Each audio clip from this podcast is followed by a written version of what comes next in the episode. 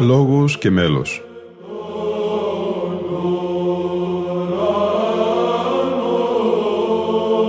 Προσεγγίσεις στη μυσταγωγία της ψαλτικής τέχνης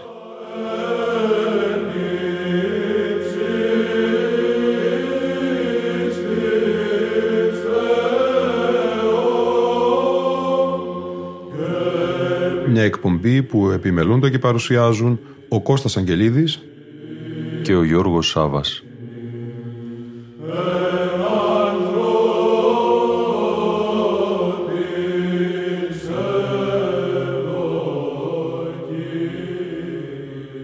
Αγαπητοί φίλοι ακροατές και φίλες ακροάτριες, ο λόγος του μακαριστού γέροντα Γεωργίου Καψάνη, καθηγουμένου της Ιεράς Μονής Γρηγορίου του Αγίου Όρους, θα μας ταξιδέψει στο περιβόλι της Παναγίας.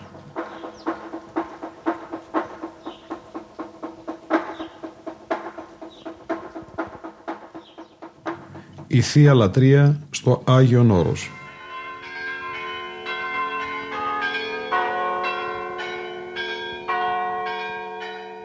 Η λατρεία του Θεού για τον Αγιορείτη Μοναχό δεν είναι κάτι περιθωριακό ή επιμέρους, αλλά κατέχει την κεντρική θέση στη ζωή του. Στη Θεία Λατρεία λατρεύει ισούται με υπηρετεί, προσφέρεται στον Θεό. Εκφράζει και αυξάνει την αγάπη του προς τον Θεό. Πραγματοποιεί τον μυστικό γάμο με τον Ιμφίο Χριστό, για τον οποίον άλλωστε και εξήλθε του κόσμου. Στην Θεία Λατρεία, με κέντρο την Θεία Ευχαριστία, όχι μόνο προσφέρεται στον Θεό, αλλά και αποκτά, οικειούται τον Θεό. Στην Θεία Λατρεία αποκτά το ορθόδοξο ήθος, το ήθος του Χριστού, ήθος θυσιαστικό και αγαπητικό, ώστε να μην ζει για τον εαυτό του, ανθρωποκεντρικά, αλλά για τον Θεό, θεανθρωποκεντρικά, και τον αδελφό του, και όλη του η ζωή να γίνεται θυσία και προσφορά. Στην Θεία Λατρεία βλέπει τον Χριστό γενόμενον εν Βιθλεέμ, διδάσκοντα, θαυματουργούντα, πάσχοντα, αναστάντα, αναληφθέντα, πέμποντα τον παράκλητο και πάλιν ερχόμενον μεταδόξης. Ο Άγιος Νικόδημος ο Αγιορείτης γράφει ότι στον Ορθόδοξο Ναό υπάρχουν όλα τα πανάγια προσκυνήματα της Αγίας Γης και ότι ο ναός είναι επίγειος ουρανός.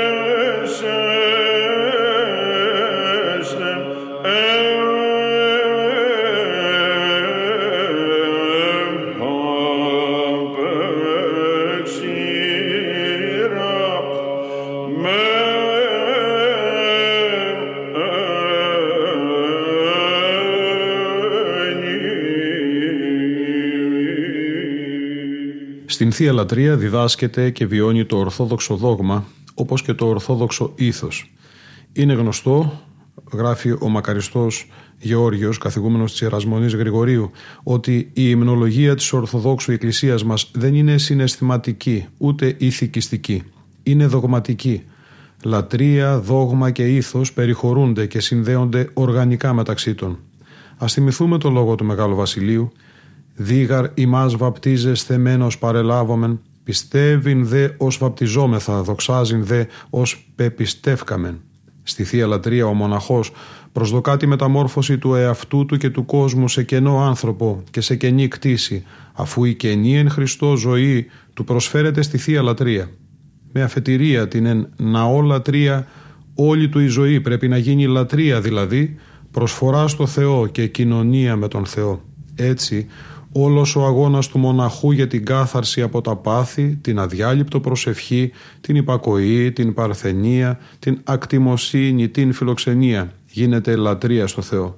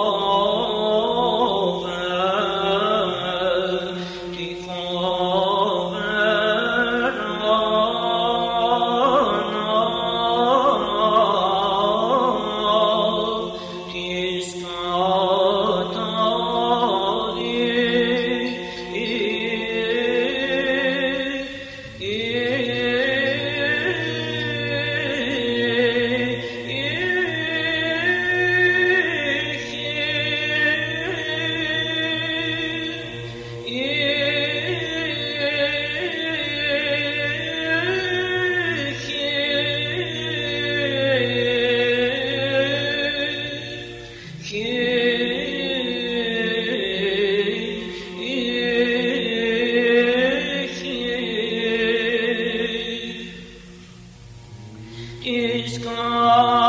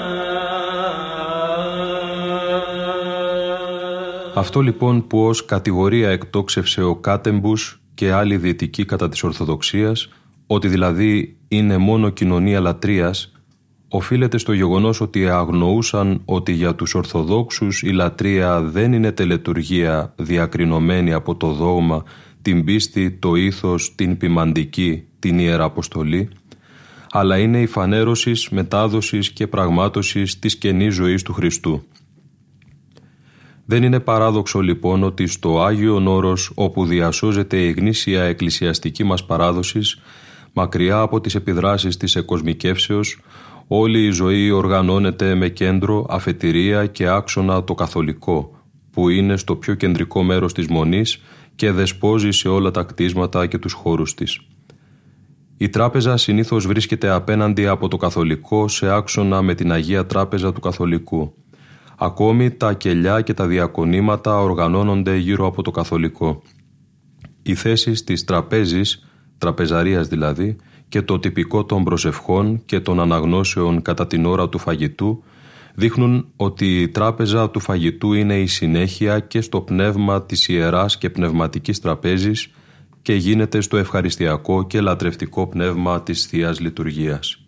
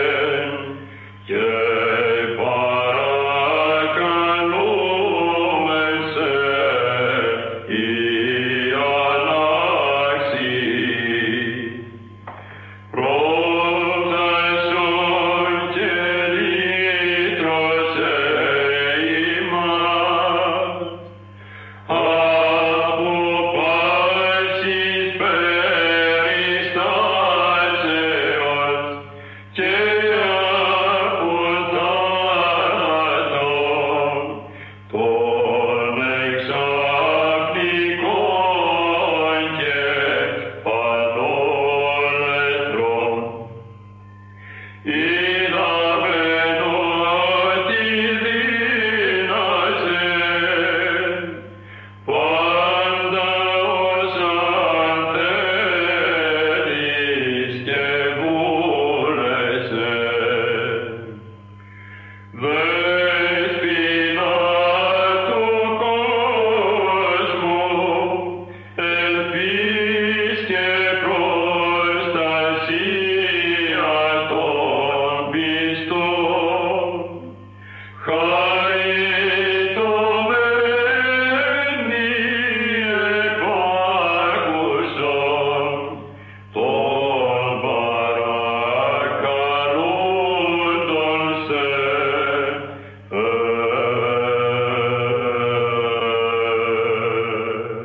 το διευχόν της Θείας Λειτουργίας, όλη η ζωή του μοναχού και του χριστιανού πρέπει να συνεχίζεται ως λατρεία, προσφορά και ευχαριστία στο Θεό.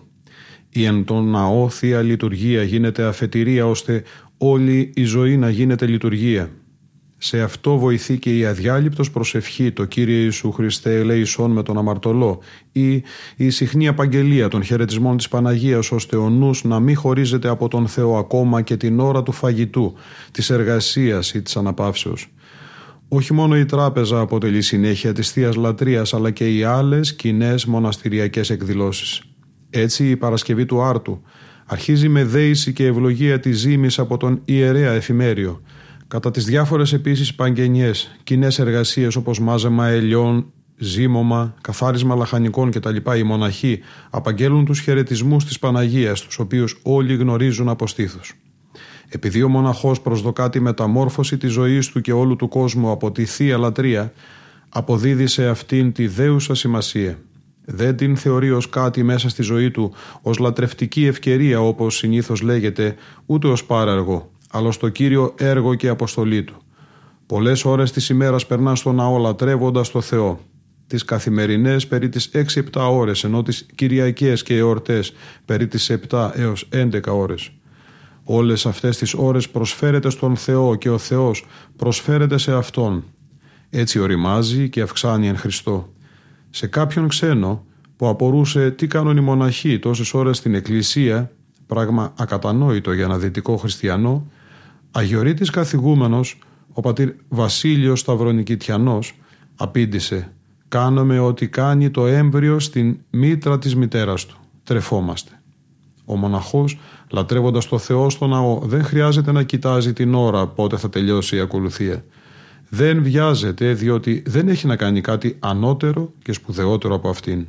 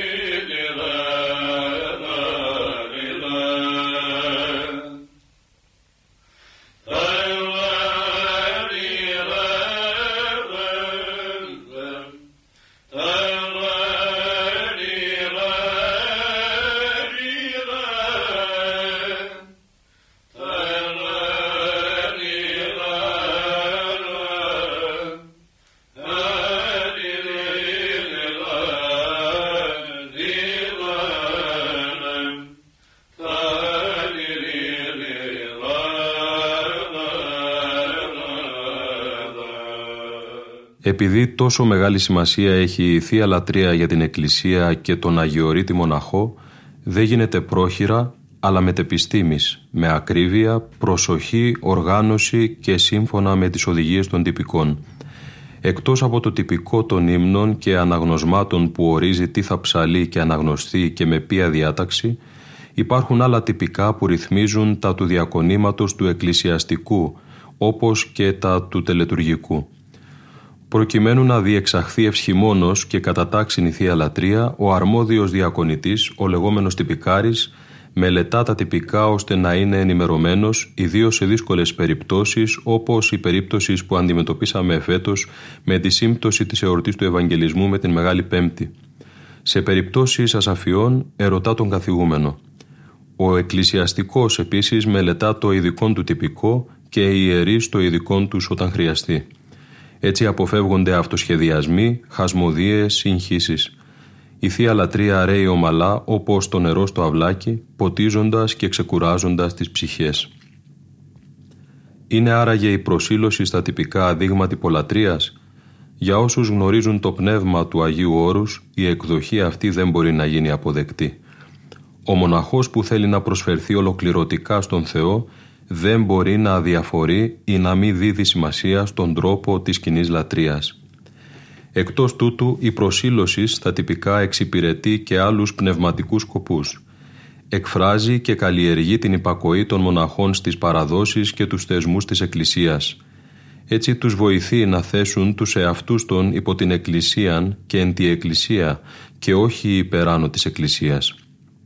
Εξασφαλίζει επίσης την εν εφταξία, ομόνια και ενότητα της λατρευούσης αδελφότητος – είναι ακόμη αξιοσημείωτο ότι για να τελεστούν οι ιερές ακολουθίες εν Αγίου Όρη κατά την παραδοθήσαν τάξην πρέπει να συνεργήσουν τουλάχιστον οκτώ πρόσωπα, ήτι ο καθηγούμενος, ο εφημέριος, οι δύο ψάλτε, ο κανονάρχης ή διαβαστής, ο δεύτερος διαβαστής, ο τυπικάρης και ο εκκλησιαστικός.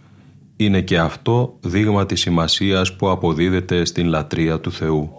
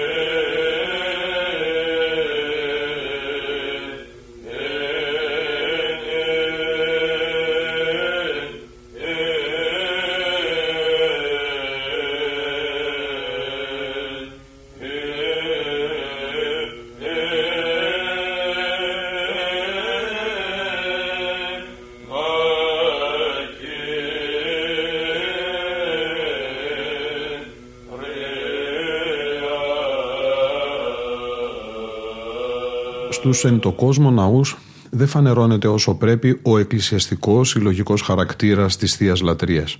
Οι ιερωμένοι και δύο ψάλτες, με κάποιους βοηθούς ενίοτε, ψάλουν και διαβάζουν όλα τα γράμματα της ακολουθίας.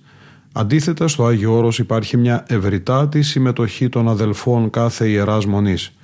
Αναφέραμε ήδη, γράφει ο Μακαριστός, ηγούμενος της Ιεράς Μονής Γρηγορίου του Αγίου Όρους, Αρχιμανδρίτης Γιώργιος, τα οκτώ πρόσωπα που είναι αναγκαία για την τέλεση μιας απλής καθημερινής ακολουθίας. Σε αυτά πρέπει να προσθεθούν και άλλοι αδελφοί που ορίζονται από τον τυπικάρι για να ψάλουν τους συνημένους με τις κύριες ακολουθίες παρακλητικούς κανόνες, θεοτοκάρια ή να απαγγείλουν τους χαιρετισμούς και τις διάφορες αναγνώσεις. Στις εόρτιες ακολουθίες και αγρυπνίες οι πρωτοψάλτες θα ψάλουν τα πρώτα και κύρια μέλη. Μετά θα ψάλουν κατά τα πρεσβεία ο καθηγούμενος, οι γεροντότεροι και οι λοιποί πατέρες ανεξαρτήτως της επιδόσεώς τους στα μουσικά. Είναι εξάλλου καθορισμένο από τα τυπικά τι ψάλει κάθε μοναχός, ανάλογα με το αξίωμα και τα πρεσβεία που έχει στην αδελφότητα. Υπολογίζομαι ότι σε μια αγρυπνία μπορούν να ψάλουν και να αναγνώσουν περί του 40 αδελφοί. Όλοι θα προσφέρουν το καταδύναμιν για να ολοκληρωθεί η μακρά ακολουθία η λατρεία φανερώνονται ως κοινών έργων εξού λειτουργία όλης της αδελφότητος.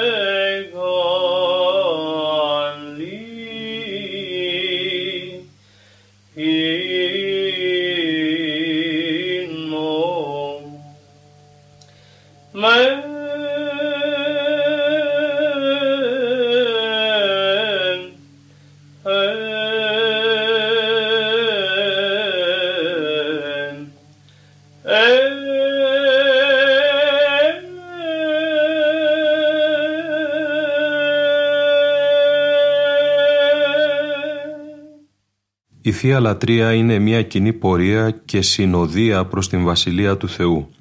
Μια κοινή πανήγυρης, συστράτευσης και σύμπλευση στην οητή ναύν της Εκκλησίας. Εννοείται ότι και οι αδελφοί που για εύλογες αιτίες δεν συμμετέχουν ενεργώς στις ακολουθίες, αλλά σιωπηλοί προσεύχονται στα στασίδια τους, δεν είναι απομονωμένοι πνευματικά από τους ενεργώς διεξάγοντας την Θεία Λατρεία. Είναι πνευματικά ενωμένοι μαζί των, εφόσον κοινό σκοπός και ενοποιούν κέντρο όλων είναι ο Θεάνθρωπος Χριστός. Φανερώνεται έτσι η Θεία Λατρεία στο Άγιον Όρος όχι ως λατρεία διαφόρων ατόμων συγκεντρωμένων στον ίδιο χώρο, αλλά ως λατρεία προσώπων επί το αυτό συνηγμένων και ενενότητη, ως σώμα Χριστού λατρευόντων των Θεών.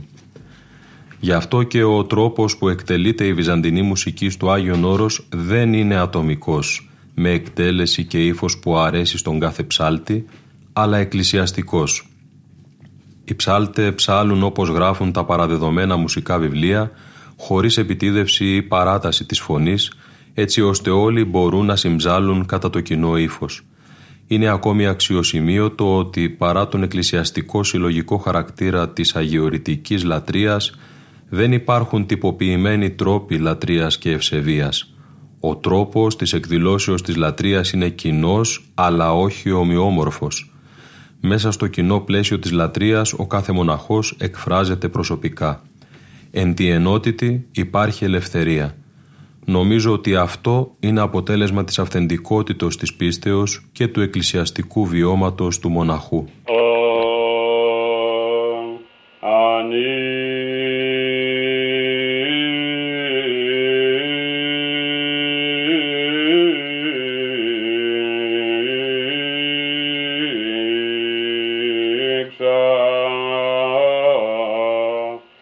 Τον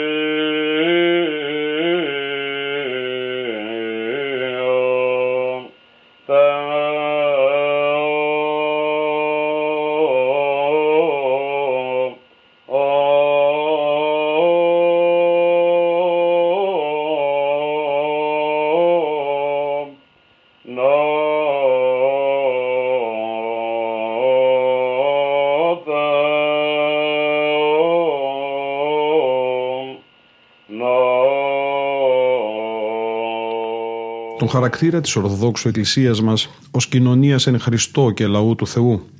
Όχι μόνιμα εγκατεστημένου σε αυτόν τον κόσμο, αλλά συνεχώς πορευωμένο και ανυψωμένο προς το Θεό, μαρτυρεί η αγιορητική λατρεία.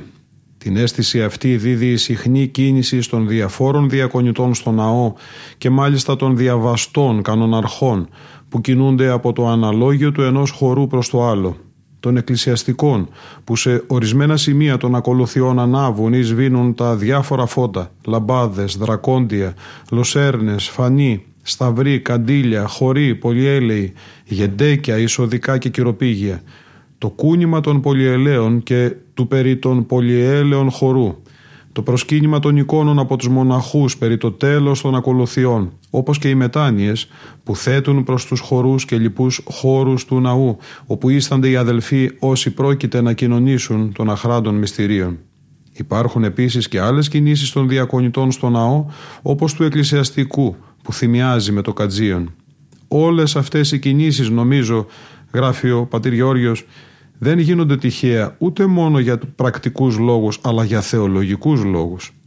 Ό,τι άλλωστε γίνεται στην Εκκλησία μας έχει ένα βαθύτερο πνευματικό και θεολογικό νόημα.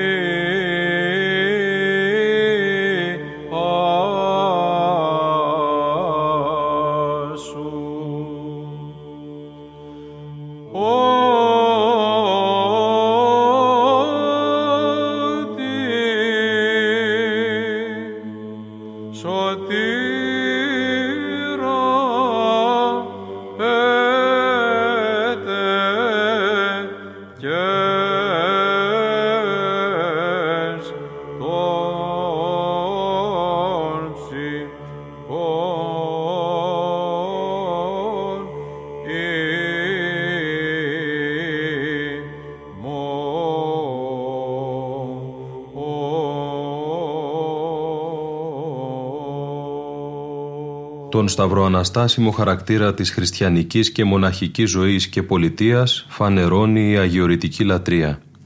Αυτό που οι Άγιοι Πατέρες ονομάζουν χαρμολύπη και χαροποιών πένθος. Ο ίδιος ο σωτήρας μας θανάτο επάτησε τον θάνατον και δια του σταυρού μας εχάρισε την Ανάσταση. Ορισμένες περίοδοι της λατρείας υπενθυμίζουν τον σταυρόσιμο χαρακτήρα της χριστιανικής μας βιωτής. Στις περιόδους αυτές κυριαρχούν οι αναγνώσεις δεν υπάρχουν πολλές κινήσεις διακονητών, τα φώτα είναι σβησμένα. Στις χαρμόσυνες περιόδους της λατρείας κυριαρχούν τα χαρμόσυνα ψαλτά, πανηγυρικά μέρη της Θείας Λατρείας, με αναμένα τα φώτα και με κινήσεις των διακονητών που αντανακλούν τον αναστάσιμο χαρακτήρα της χριστιανικής ζωής. Είναι χαρακτηριστικό ότι όπως στην χριστιανική ζωή ο σταυρικός και ο αναστάσιμος χαρακτήρας συνυπάρχουν και προϋποθέτουν αλλήλους, έτσι και στην λατρεία μας συνυπάρχουν τα δυο αυτά στοιχεία, το πένθυμο και το χαρμόσυνο. με την διαφορά ότι σε περιόδους κατεξοχήν πένθους και μετανοίας, όπως είναι η Μεγάλη Τεσσαρακοστή, κυριαρχεί ο πένθυμος χαρακτήρας της λατρείας, ενώ στην περίοδο του Πεντηκοσταρίου και των Κυριακών κυριαρχεί ο Αναστάσιμος.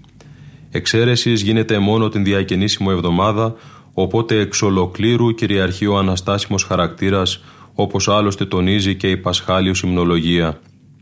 Νυν πάντα απεπλήρωτε φωτός, ουρανώστε και γη και τα καταχθόνια, εορταζέ το γουν πάσα κτίση στην έγερσιν Χριστού, ενίε στερέωτε.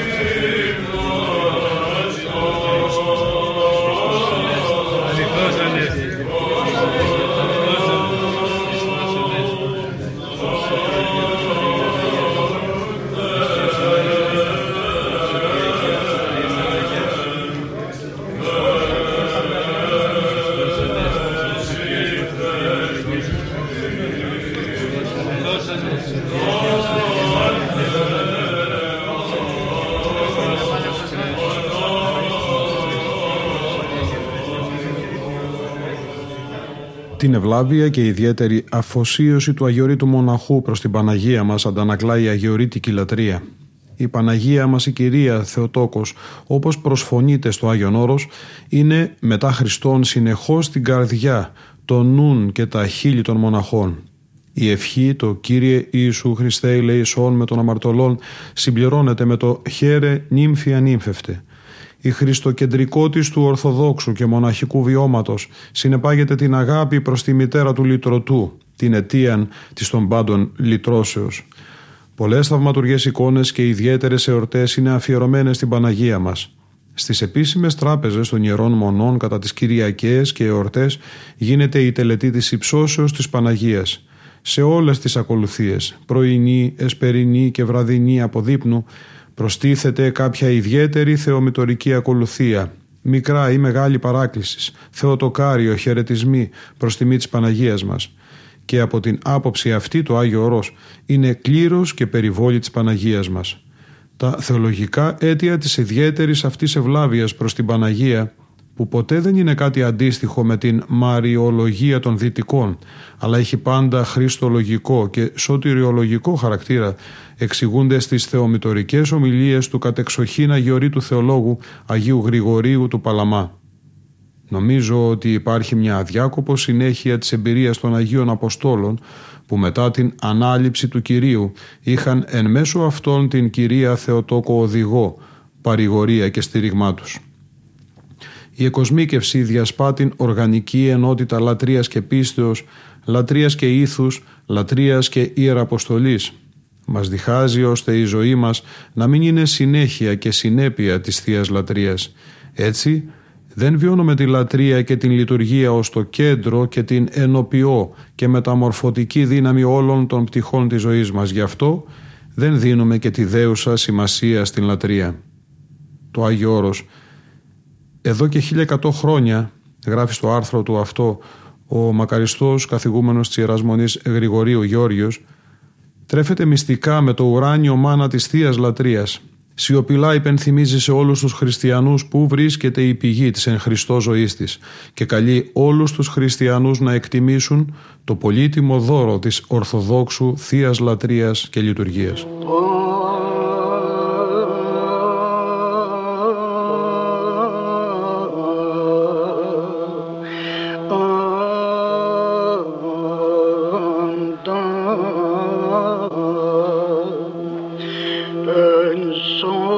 feet.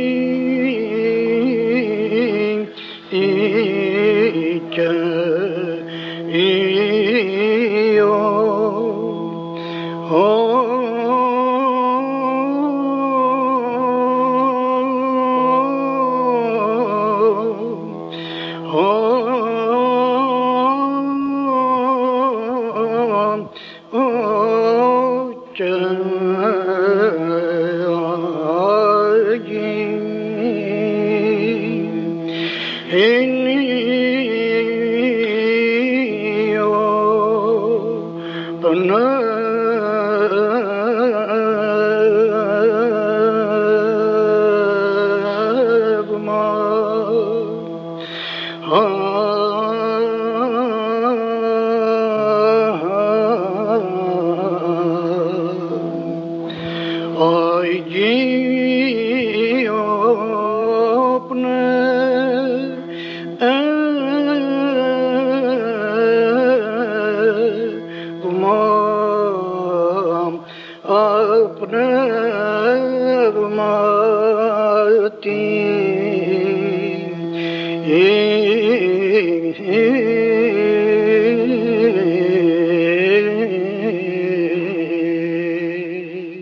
Κάπου εδώ όμως φτάνουμε και στο τέλος της σημερινής μας εκπομπής. Διαβάσαμε το κείμενο «Η Θεία Λατρεία του Άγιου Όρος» του Μακαριστού, καθηγουμένου της Ιεράς Μονής Γρηγορίου του Αγίου Όρους Αρχιμανδρίτη Γεωργίου. Ηχητικά μας συνόδευσαν ο πατήρ Διονύσιος Φυρφυρής, ο πατήρ Δοσίθος Κατουνακιώτης, οι αδελφότητες των Δανιηλαίων και των Θωμάδων, ο πατήρ Σπυρίδων Μεγραγιανανίτης, ο πατήρ Παντελεήμων Κάλτσονας, ο πατήρ Γαβρίλ Μακαβός, ο πατήρ Αντίπας, ο πατήρ Δαμασκηνός από τη Νέα Σκήτη και τέλος ο πατήρ Βασίλειος από την Κολιτσού, την Ιεραμόνη Βατοπεδίου. Ήταν η εκπομπή «Λόγος και μέλος» που επιμελούνται και παρουσιάζουν ο Κώστας Αγγελίδης και ο Γιώργος Σάβας. Στον ήχο ήταν σήμερα μαζί μας ο Κώστας Ταλιαδόρος.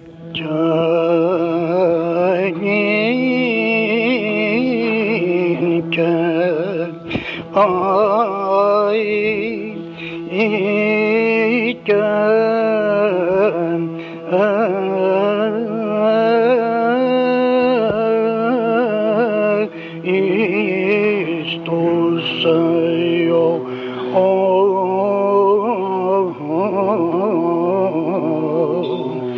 oh.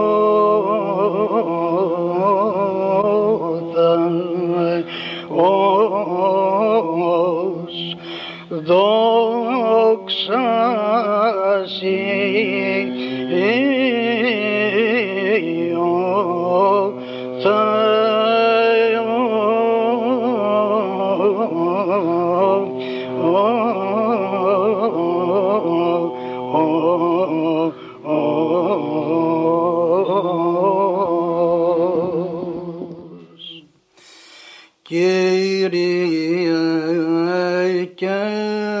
Kraxa prosa Isaku sonmu Isaku sonmu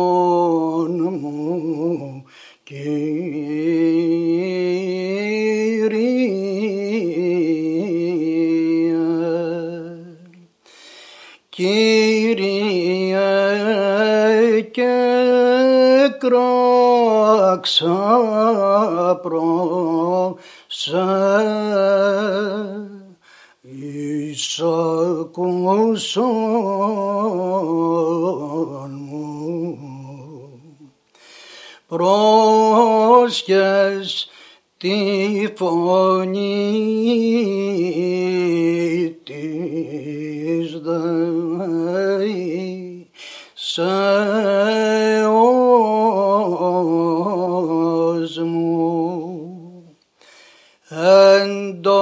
το και κραγένε